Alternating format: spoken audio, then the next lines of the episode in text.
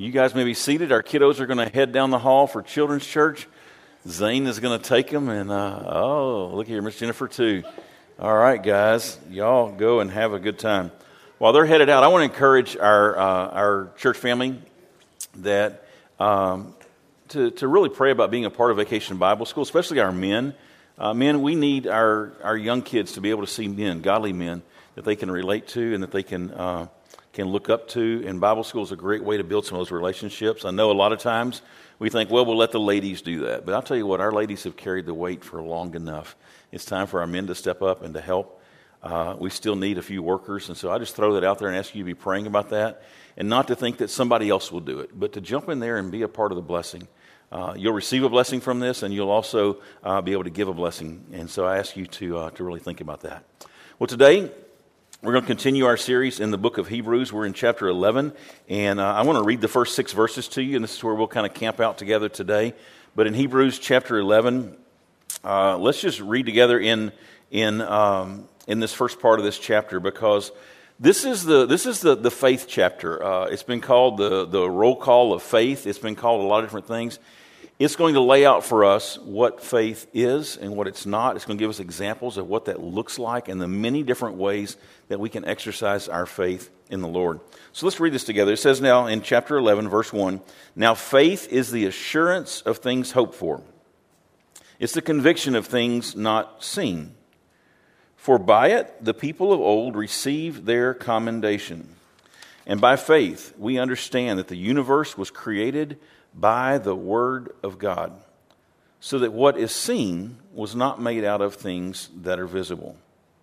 By faith, Abel offered to God a more acceptable sacrifice than Cain, uh, through which he was commended as righteous, God commending him by accepting his gifts. And through his faith, though he died, he still speaks. By faith, Enoch was taken up so that he should not see death and he was not found because God had taken him. Now, before he was taken, he was commended as having pleased God. And then, verse 6 And without faith, it is impossible to please him. For whoever would draw near to God must believe that he exists and that he rewards those who seek him. So, in this passage, in these first six verses, we see that, that there is something required of us if we are to live lives pleasing to God. And that something is faith. And this chapter is going to be all about what that faith looks like and what it is and how we exercise that faith. And, and faith is, is central to the Christian life because here he says that without faith, it is impossible for us to please God. But thus the rub. What is faith? If, if I have to have faith or exercise faith in order for my life to be pleasing to God, then I need to know what faith is. If I told you there is this thing that you could do that would be pleasing to me, and I don't let you know what that thing is, let's just say I make up a name, this, this, this name that's meaningless to you, and say that's what would really please me, and you're going, Well, I, I want to be pleasing to you and, and I want what I do to be pleasing to you, but what is that? It would leave you in the dark. And so the writer of Hebrews is going to define for us what faith is. And he starts this chapter by saying, faith is the assurance of things hoped for, and it's the conviction of things not seen. And then he's going to give us some examples. The people of old, they did this. Then, then we've got this guy named Abel who did this. And we've got a guy named Enoch who did that. And then he's going to go all the way through this list of Old Testament people and things that they did that were pleasing to God to the point that God commended them for their faith. That he, he looked at them and said, Man, that, that excites me. That is, that is pleasing to me. It is commended by God. And so faith is the assurance of things hoped for. It's trusting God in the present for the future things that God has promised to us. It, it's it's this, this assurance of things hoped for. And this is where we get off, I think, sometimes in our understanding of what faith is. People will read that part of the verse and say, okay, so I need to, whatever I hope that I'm going to get, I just need to believe and trust God that He's going to give it to me. Because faith is the assurance of what I'm hoping for. But all the way through the book of Hebrews up to this point, he has said that there is something that our hope is grounded in. You remember what that something, or rather someone, is? Who is our hope grounded in? In Jesus. So if what we're hoping for is, is, the Messiah that's going to bring us back into right relationship with God, that's going to pour out his grace upon us and make us acceptable to God, that is the basis of our hope. That he's not talking about this, well, I would really like to be rich. So I hope that one day I'm going to be rich and I'm just going to believe by faith that God's going to make me rich. That's not at all what he's saying. Well, I hope that one day I'll be loved or I'll be liked or I'll be popular or I'll be well known. That's not what he's saying. This, is, this gets twisted so much to say, well, if you can envision it, then God's got to give it. If you can dream it, then God's got to grant it. And that is not at all what this, this passage is trying to say. Our hope is in Jesus, and our hope was that we were eternally lost, and our hope was that a Messiah was going to come to set us free and to put us back in right relationship with God. And faith is the assurance that God fulfilled that promise. Faith is the assurance that God did what He promised all the way back from the garden that He was going to do, that He fulfilled that promise in Christ. It is the conviction, this, this heartfelt conviction of things that we have not yet seen come about.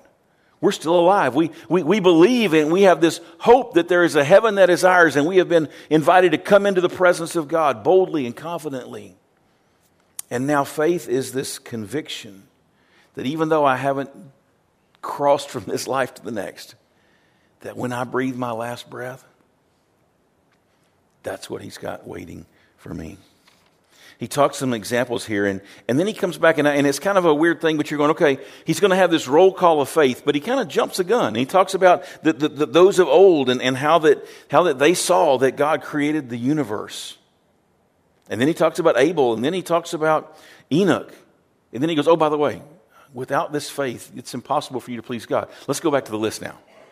So you go, why did he write it in that order? Was, was God just having one of those ADD moments, you know, where he just kind of got started? Oh, by the way, hang on, hang on.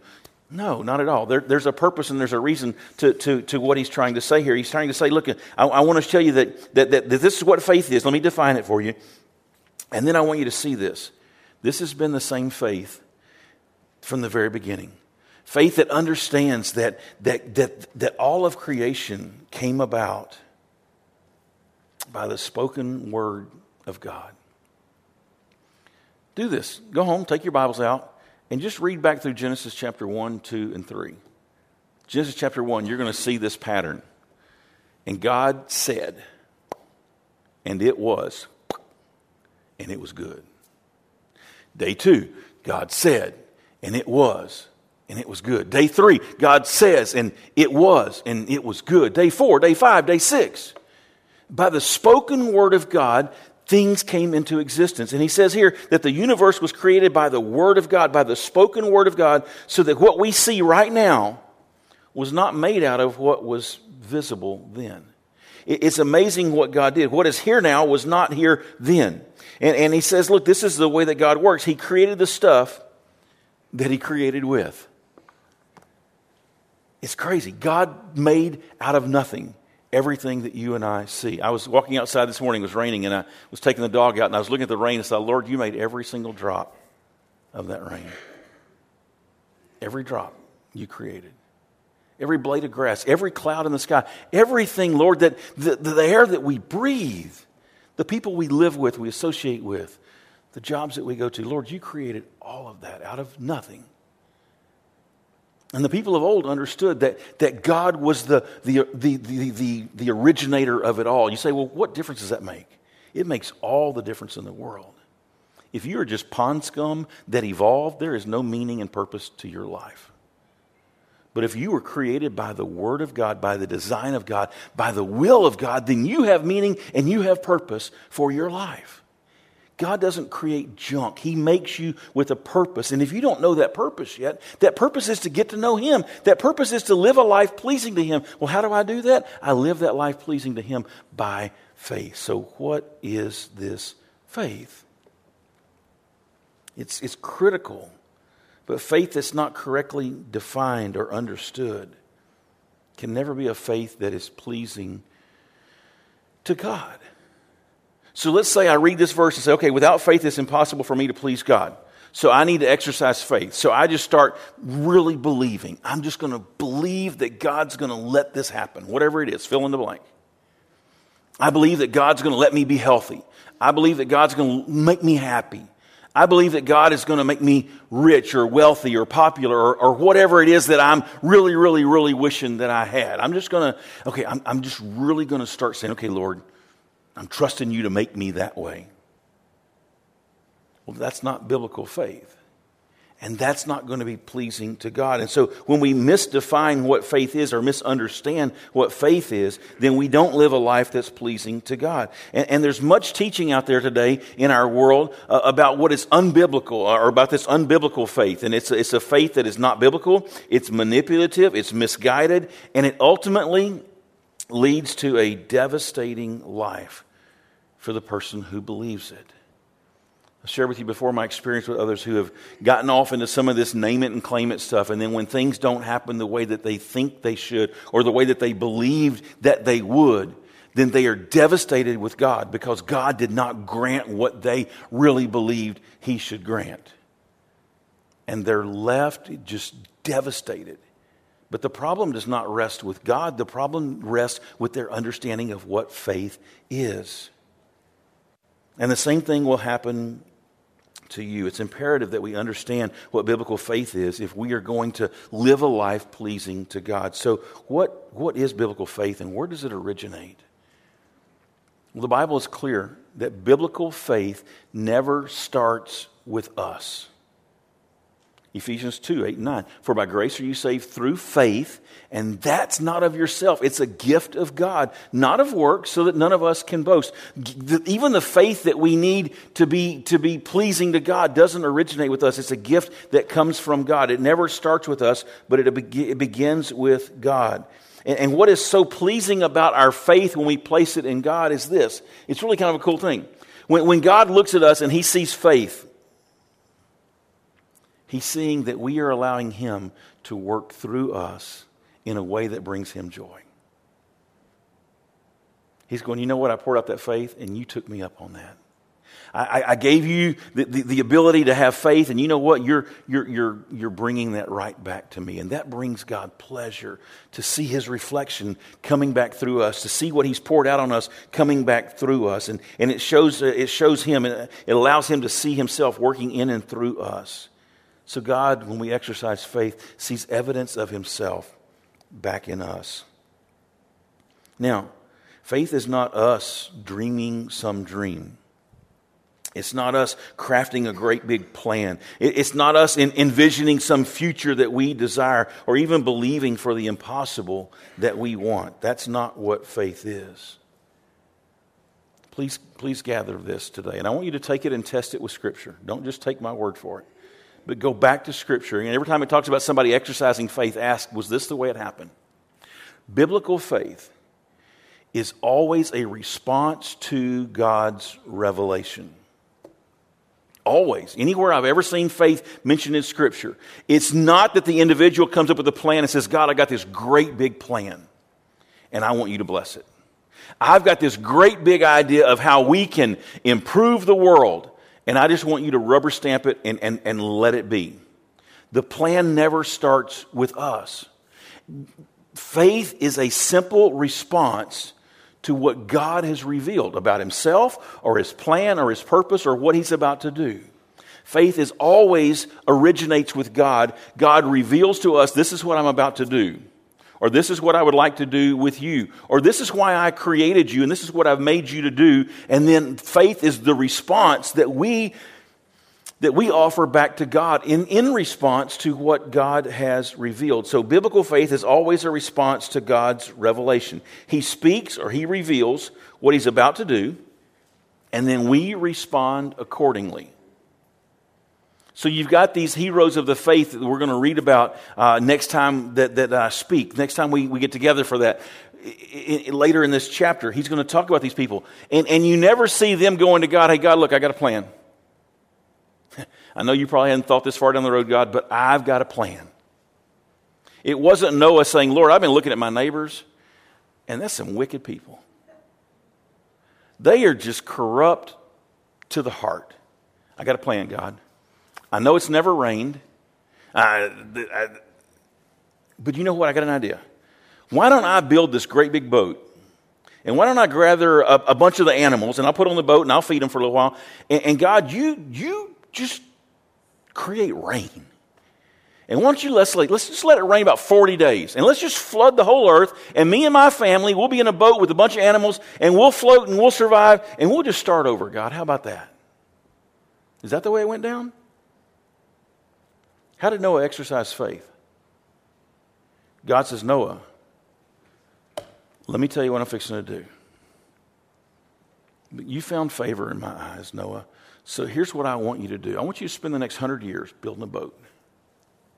And I'm going to send you a bunch of animals that you're going to put on that boat. And nobody's going to listen to you. You're going to be a preacher of righteousness, and you're going to try to warn your neighbors. Nobody's going to listen, Noah, by the way. And you're going to get on that boat. I'm going to close the door. And we're going to start this thing over. Abraham wasn't nearing retirement and, and, and, and going, you know what? I'm kind of bored. I got an idea, God. Why don't we start a nation together? That's not the way it goes. And, and, and faith, biblical faith, never starts with me and my dream. It starts with God and His revelation. It's always God saying, This is what I'm about to do. And then by faith, I say, Lord, I want to be a part of that. I want to join you in that. Biblical faith is always a response to God's revelation. It doesn't start with us. But faith always requires action on our part. God says, Here's what I'm about to do. And we say, Lord, I want to be a part of that. I want to join you in what you're about to do. It's a response, and it requires a change in our plans. That's why the Bible says God's plans are, are higher, greater than our plans. And so if I want to join God's plans, I got to let go of mine. And I got to say, Lord, this is, this is what you're doing. I want to be a part of that. Well, you can't be a part of that and stay where you're at. So for Abraham, he had to leave his home country and to follow the Lord. For Noah, he had to set aside. Noah was a worker of the land. He was a, a farmer. Set that aside and become a builder. Oh, wow. You, you got to leave something behind in order to go forward in faith with God. And so this is what faith is, is a response to what God is revealing to us. We change something in our lives because of what God has revealed. So revelation comes in a lot of different ways. How does God speak to us? How does God make known to us what he's doing? Well, he can do it through the Bible. He can do it through the revelation that came through Jesus Christ. He can do it through a brother or sister in Christ speaking truth and speaking the gospel to us, which is why we need to be in community. He speaks to us when we pull aside and have a quiet time. Listen, the reason you have a quiet time and a time to, to, to, read your Bible each day is not so you can check that off and say, God, I'm a good Christian. It's because I need to know what God's up to. And I learned that by reading God's Word. I need to know what God's character's like because I'm called to look like Him. And if I'm not reading His Word, then I don't know what He looks like and I don't know what I'm supposed to be. So we don't have a quiet time just to say we had a quiet time. We have a quiet time to say, Lord, I need to know more about what you're doing because by faith I want to join you. Because when I join you by faith, guess what? That's pleasing to you. And without that, I'm just going to keep doing my thing. And that's not pleasing to God. So we, we, we, we look for Him through, through the Bible, through prayer, through the Holy Spirit, through our brothers and sisters in Christ, through examining the life of Christ. And, and, and Jesus said, If you've seen me, you've seen the Father. So if I want to be like Jesus and I want to be like the Father, then I look at Jesus. And I read the pages and I see His compassion, I see His love. And I go, Man, I, I've got a long way to go. Let's work on that together. So he, he reveals the truth. And then we trust Him to fulfill what He has just spoken to us. And that kind of trust that we place in God's Word drives the way that we live. It changes the way that we see the future. It changes why I get out of bed every morning. It's the confident assurance that what God has revealed will come to be. And it will come to be in His perfect timing, not mine. Sometimes faith makes us wait a long, long time.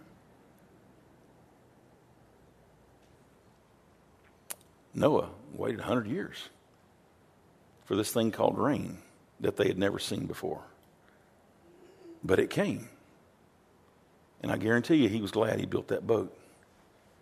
And he's glad he did it the way God told him to do it so it'd float. See? Sometimes it takes a long time for these things to come, but we can have the confident assurance that even though I don't see it right now, it's coming. And God's going to grant it. Not because I wanted it, but because God spoke, this is what I'm about to do. My confidence is in Him and His plan, not me and my plan. My confidence is in His character and His faithfulness, not in mine. If He says it, then it will come to pass. So even when I can't see it, I can trust that it will come. And that becomes my hope. How do you keep doing what you're doing? Because I have this hope that's built on Christ. He has said this is what he wants, this is how he's doing it, this is where he's headed. And, and, and I hope and I, I put my confidence that he will do that. Now, God's hope that he talks about here is always future looking. I don't hope that one day I'll find the perfect wife. I've already found her. It's not hope. I don't hope for something that I already have. It's already here. Hope is always future looking. Now, it may be based upon some things that God's done in the past that gives me the confidence and the hope to know that He'll continue to do that in the future, but hope is always future looking. And, and faith drives our hope. Hope, in this sense, the way it's used in the Bible, is not wishing. Oh, I hope that one day. That's just wishful thinking. That's not the hope the Bible talks about here. This hope is a, is a confidence based upon the character of God, based upon the faithfulness of God. Now, what happens is hope is not this wishing, it's a, it's a knowing and it's being sure. But what happens in some biblical teaching is that we reverse this and we twist it. And maybe this will sound familiar to you. There's a lot of teaching out there on television, there's a lot of teaching out there in, in, all over that reverses it and says this is what faith is. This is the unbiblical teaching. This unbiblical teaching says, well, if you want something or you hope to get something, then you just need to have faith and believe, and God will do it. That's reversing. I have faith that gives me hope, not hope that provides this, this need to be faithful and to have faith. It, it, so they say if you, if you want something, you just got to believe it and have faith enough, and then it will come to pass. But that type of system makes you the master, and it makes God your servant. I know what's best for me, and God, this is what I want. Listen, if you will make me fill in the blank, then I could do all these things for you then I could be somebody. Then, Lord, everybody would know. If you will do for me, this is what I want. And so, God, I'm going to I'm gonna, I'm gonna speak it, I'm going to believe it, and then you've got to grant it. But who does that put in control? Me. And God becomes the little genie. We rub the bottle, he pops out and says, What would you like? And that's not biblical. That's not at all biblical faith. You become the master and God becomes your servant. That's unbiblical. You say, well, then, Rob, why is it that when I look at these people that teach this stuff and believe this stuff, it seems to work for them? I mean, how many millions of dollars is Joel Osteen worth?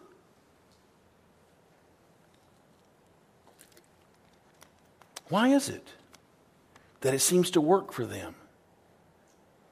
Well, I can think of two reasons. Two possibilities. Maybe God's just gracious despite our ignorance because none of us have it all figured out. Maybe there are those that believe that and, and they're, they're genuine and they're sincere. They're, they're not right in it, but, but nevertheless, God's just gracious despite their ignorance. And the second possibility is not quite so much fun to think about, but I think it's real. The second reason that it seems to work for some people is this that if Satan can get me to believe a lie, he'll bless me for it. If, if Satan can throw something out there that, that's going to be less than pleasing to God, and I will buy it, and I will be happy with it, and I will be satisfied with it, then he'll say, hey, you can have all you want because you're not going to be pleasing to God that way. And that's all that matters to him, is that we not live lives pleasing to God. So he will throw us a bone He'll, he'll give us a blessing. He will, he, will, he, will, he will pour out as much stuff as He needs to pour out on us to keep us living a lie. Because as long as I'm living the lie, then I'm not living a life pleasing to God. And that's all He cares about is that I not live my life pleasing to God. So maybe, maybe it's God's grace just saying, hey, look, you're, you're not there yet. You got a little growing to do. And, and I'm going to I'm going to give you a, a blessing anyway. Or maybe it's that Satan will pour out his blessings if I'll just believe the lie. Satan's not opposed to you being rich or happy or successful as long as you are less than pleasing to God. We don't measure it that way, do we? Oh, that person's successful, man. That's the blessings of God upon their life. Maybe it's not the blessing of God. Maybe it's not. So the real question here is is our faith biblical? Or am I just getting a lot of stuff from the devil to keep me from really seeking God and being pleasing to Him? Are you seeking God for the stuff that God can give you? Or are you seeking God because He is your treasure? Why, why, do we seek God? Why do we pursue God? Why do we have faith? Is it so that I can get more stuff? Do I see faith as this tool of manipulation that, that if, if, I, if I will just do it this way or believe it this way or say it that way, then God will just give me everything I want? So the real question is are, are we seeking this health and wealth and worldly comforts? Are we seeking God Himself in our lives? How we define faith really matters. It's critical to where we're going to end up. Do we want to control our future and God be our servant? Or do we want God to be the master and us to be his servant? So faith is not telling God what you want and then just believing that he will do it. Faith is listening to what God says and then saying, Lord, I believe that's, that's what you said, and I believe that's what you're going to do, and I would really like to be a part of that. I want to trust you, Lord, in this.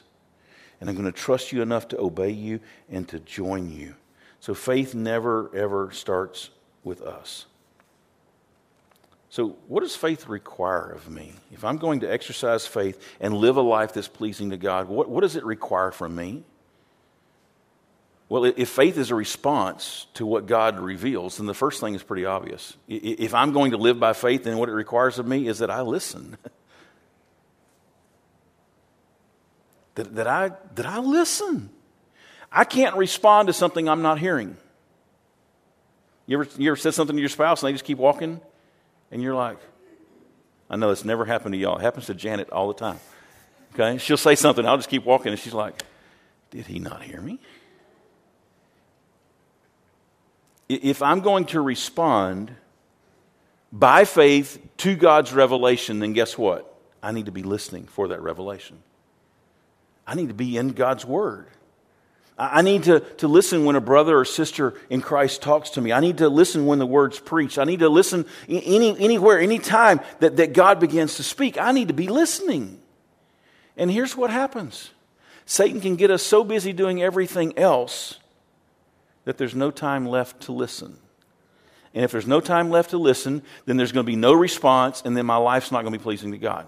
I may accomplish all the things of this world and miss the very thing that matters most. Jesus says, What does it profit a man if he gains the whole world and loses his soul? So if I want to live by faith, that means I've got to carve out some time to really begin to listen to what the Lord's trying to say to me. I, I can't just fill my schedule full of everything else and hope and pray that God's going to say something. And hope and pray that I can live a life pleasing to God. We don't seek God, guys, so we can check it off on our to do list. We, we seek God because we need to know Him and we need to know, Lord, what are you doing today? Where can I join you? Where are you at work and, and how can I be a part of that? So the, the first thing is obvious that, that we need to be listening to God. We, we want to know Him more. We want to know His plans. We want to get up every morning and say, Lord, what are you, what are you going to be busy about? What are you going to be doing? How can I be a part of that? Oh, you're going to be working over here today? Lord, that's, that's where I want to go to work then. You're going to bring somebody along today that I need to, to have compassion upon? Okay, Lord, I'm, I'm going to be ready for that. I'm going to be looking for that. It requires that I listen to God. I can't respond if I'm not listening. The second thing that faith requires is not just that I listen, but that I surrender. And that's tough. Okay, so let's say I'm listening, and now God's speaking, and God's saying, Hey, let me show you what's, what I'm fixing to do, and let me show you some changes that are got to take place if, if you're going to be a part of that. Then the next step is I've got to say, Okay, Lord, I'm going to let go of that stuff that I was living for. And I'm just going to go full throttle after you. I'm going to die to myself that I might live pleasing to you. Does that make sense? So it's not just enough to listen and say, oh, now I know where God's working. But now, in order to be where God's working, I got to leave where I'm at and I got to I got to get there.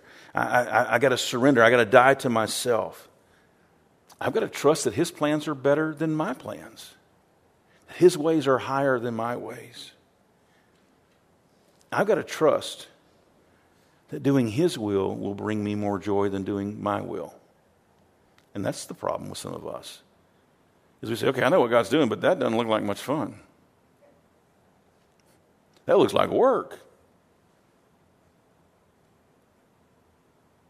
So what we have to do is to say, Lord, I'm going to, I'm going to die to myself. I'm going to surrender so that I can go forward with you. Got to trust that you will provide more joy than the stuff of this world can provide. I've got to make sure that my heart is really centered upon Him and not upon myself. I've, I've got to make sure that my eyes are focused forward on eternity and not just in the present on right now.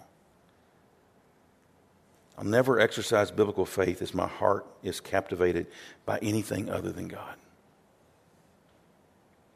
And how easily our hearts are captivated by other stuff. I'll never exercise biblical faith if I'm living for anything more than I'm living for the Lord. To pursue God and to pursue His plans, I've got to let go of mine. And that's not easy. I've got to say no to my flesh in order for my spirit to, to engage with, with God. So it requires that I listen, it requires that I surrender. And finally, faith requires a response. It's not just enough to say, okay, Lord, I hear. Okay. And Lord, I, I really want to do that. But now I got to get up and go do it. Now I've got to get up and, and, and actually move forward with Him. And, and, and in that process of, of leaving behind and, and moving forward, it looks risky. Abraham leaving his homeland, leaving his family, leaving everything that he knew to that point in his life to go to a place that he didn't even know where he was going. That looked risky to everybody but Abraham. And for Abraham, it wasn't risky because he knew in whom he was placing his trust. He knew if God says, I'm going to make a nation out of you, God would make a nation out of him. If God said, I got a land that I'm going to give to you, then God was going to give him that land. It looked like nonsense to everybody else, but Abraham knew that this is what God had for him. I still remember graduating seminary. Jan was pregnant. We were going to graduate six weeks before Catherine was born. And I remember thinking, Lord, I, I got to have a place to go to work. Janet had been working full time so I could go to school and now she was fixing to give birth, and, and I needed, I needed to, to find a job. And I'm like, and I interviewed and interviewed and interviewed, and two churches were interested in me. This church, thank God, and then this big church up near Dallas that on paper, everything about Dallas looked like the place to go. Huge church. It was a young church. the average age was 30 years old, right about my age at that time five, six staff members. It was full, like six or eight buildings with a gymnasium. It was the, the, the church thing, you know. And within 24 hours, both churches offered me a job. And I began to do my little list. Okay, Lord, let's, let's pros and cons, you know. And I researched both churches. and I looked at Crossroads and I said, oh gosh, they've had 16 pastors.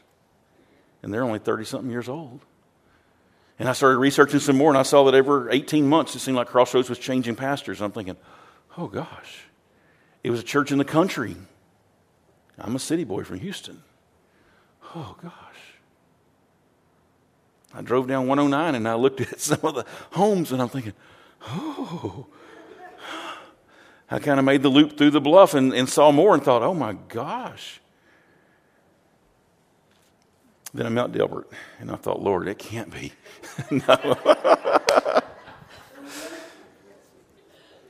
but here's the deal two churches. And I still remember I had a mentor in seminary, one of my, one of my professors, and I went to him and I said, Hey, I've got two churches that offer me a job.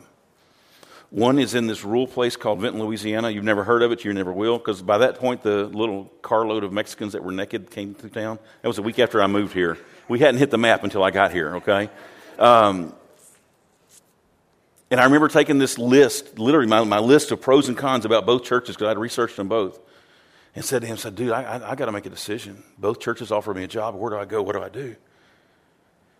And I laid the list before him. He was sitting at a desk. I laid it before him, and I said, what do you think? And I'm looking over his shoulder, and he looked back at me, and he goes, you've been smoking weed? And I'm like, what? He goes, are you doing some kind of drugs? And I said, well, no. And he says, Dallas, dude, this is, this is a no brainer. Why are you wasting my time? I said, I really feel that God may want me to go to Vinton. He says, There's no way. No way. I said, Okay, thanks. Went home. Janet and I talked and prayed, and we just felt like this is where God wanted us to come. Nothing about it made sense on paper. But everything in our heart said, This is the place that God wanted us to come.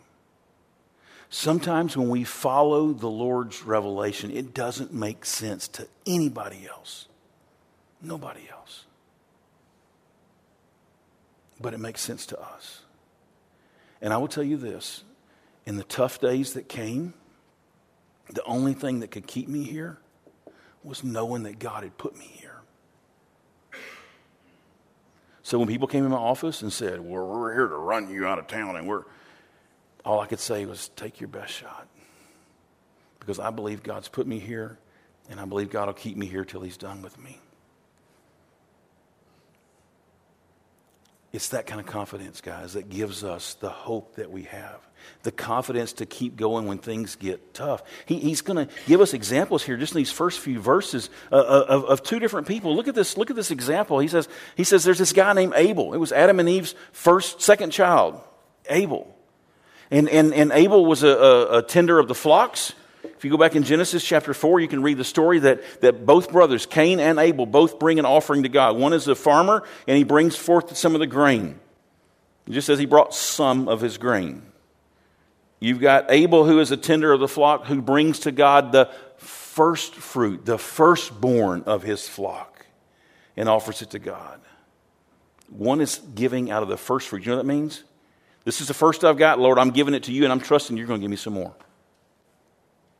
The other one brings in a big crop, goes and eats, and goes, Okay, I got some leftovers here. God, here, I'll give that to you. One's pleasing God, one's not. One's by faith, and one's not.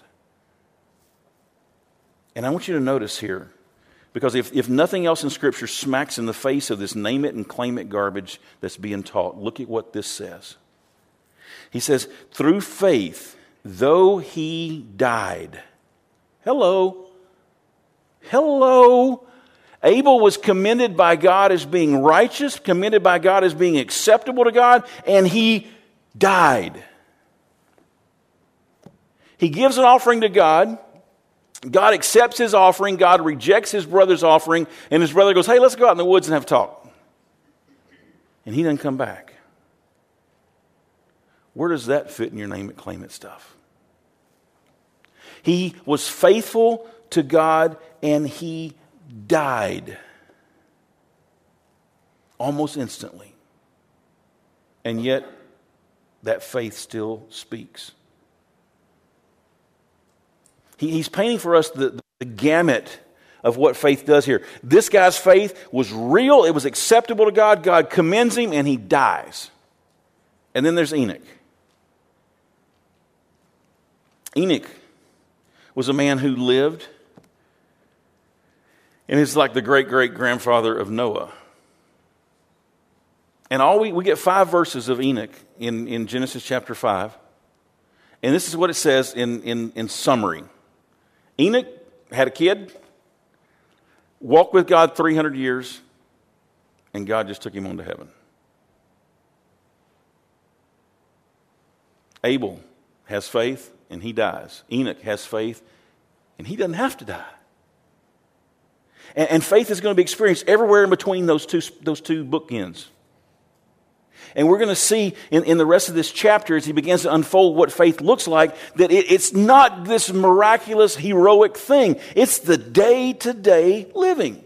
All Enoch did, get up tomorrow and walk with God. Go to bed. Get up the next day and walk with God and go to bed. Get up. The, we don't know anything else Enoch did. For 300 years, he gets up and he walks with God. And God was so pleased. He goes, Enoch, hey, guess what? You get to skip death. Come on. And it says that, that he could not be found. You know what that means? Everybody kept looking for him. Where is he? Where is he? Did he go out in the woods and die? Let's search the woods. Did he go up on the mountain and die? Let's look on the mountain. And they couldn't find him. You know why? Because he walked with God and God took him. Faith is not a formula that we use to manipulate God. That's not what it is. It's not that I'm the master and I tell God what I want and God becomes my servant and does it. That's not at all what it is. Faith is something that, that, that we walk with God and it looks risky, yet it's the most certain step that we will ever take. But let me warn you this faith will cost you something. It will cost you something. If you want to walk by biblical faith, it, it, will cost you something. You've got to forego the temporal in order to gain the eternal. You, you've got to look beyond today and, and, and live for tomorrow. One of the things that we'll see here in chapter 11 is it's going to continually say, and, and, these all died having not received what they were promised. Because why? God had something greater for them on the other side. You, live with your feet in the moment, but your mind on forever. And because of that, you know what? you can endure an awful lot right now. Faith should drive all that we say and all that we do. It ought to be the thing that, that we seek to live out every day. You, you, you want, you, you wouldn't be here if you didn't want your life to be pleasing to God. You certainly wouldn't waste an hour to come listen to a guy like me speak if you didn't want to be pleasing to God. So here he's telling us how to be pleasing to God. We've got to walk by faith. Well, that requires me to listen. It requires for me to surrender. It requires for me to step out and to follow him. And it's going to cost me something. The world may laugh and mock. They may scratch their head and go, What the world? I had that professor tell me, What are you thinking? I got to Crossroads within the first month that I was here. I had a pastor friend call me and say this to me. He said, I hear you're in Vinton. And I was so excited. I'm like, Yeah. He goes, What a mistake. I said, What do you mean? He goes, You just killed your career. Nobody will ever find you in Vinton when it's time to move to the next level. This is a guy that I respected. And it kind of set me back. And I, I remember I got angry. And we were talking. He goes, Yeah, he says, You just killed your career. And I said, Brother, this is the way I look at it. And maybe I'm wrong. But if God put me in Vinton and He wants to move me somewhere else, I think He knows where to find me. Until then, I'm just going to serve. And I'm just going to love these people and I'm going to do the best I can to shepherd them. But if God told me to come here, then God knows where to find me if He ever wants to move me. Guys, listen, we, we are called to listen to the voice of God, to respond to his revelation. which means I got to surrender my own dreams and my own plans to, to take up something that's far better, that will bring me far more joy in the end than anything this world can offer me.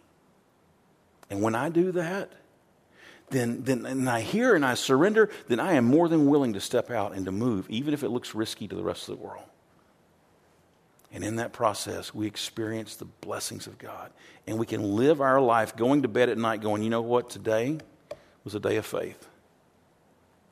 And today, by the grace of God, I was pleasing in God's sight. That's how we are called to live. Now, He's going to take us on through this and walk us through these people who, who were, were held up as heroes in the eyes of, of, of the believers. But here's what I want to do I, I want to ask you over the next two weeks just to read through this list a couple times. But, but when you read the list, I want you to not look at just the person. You're going to go, oh, there's David. Yeah, I remember David. He was king. I want you to, to, to look at the list and go, how did David exercise faith? They're going to mention some names in here that you, you probably never even picked up on before. And you're going to go, who's this Jephthah guy? How, how, did, how did he exercise faith? Because what we're going to learn through these people's lives is this, okay? And then I'm going to close. What we're going to learn is that faith looks different for every one of us. It's not a magic formula. It's not this fall in line, say these things, chant these things, believe these things, and, and, and all your wishes will come true. For some, it was they're scared to death and they stepped out anyway. For others, there was a burning bush and they said, Wow, I have no choice but to, to go. For others, it was just it was just day to day walking with God. It's, it's faith is going to look different for every one of us. But if I'm going to be pleasing to God, then I've got to learn to walk by faith every day. And every day that I do is a day that I've lived a life pleasing to God. And every day that I don't is another wasted day that will not matter for eternity. So here's the question Is the faith that you've been living biblical faith?